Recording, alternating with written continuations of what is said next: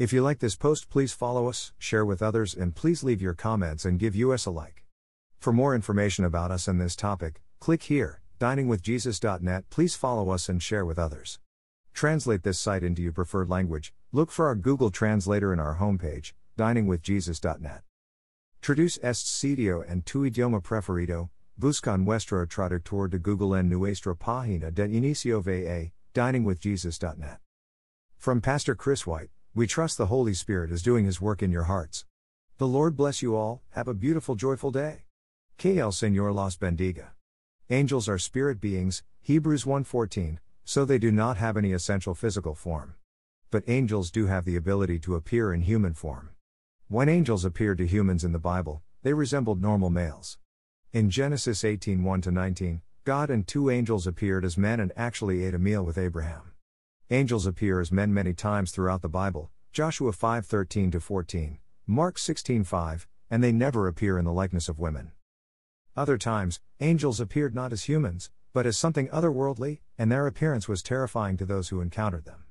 Often, the first words from these angels were Do not be afraid, because extreme fear was such a common reaction.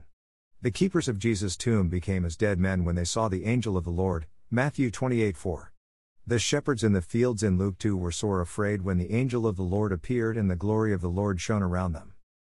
As for physical characteristics, angels are sometimes described as winged.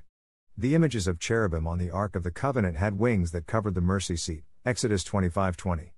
Isaiah saw winged seraphim in his vision of the throne of heaven, each one having six wings, Isaiah 6:2.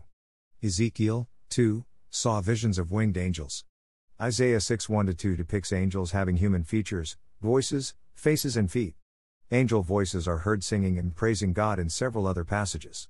The angel at Jesus' tomb is described as having a brilliant appearance, his countenance was like lightning, and his raiment white as snow. Matthew 28 3.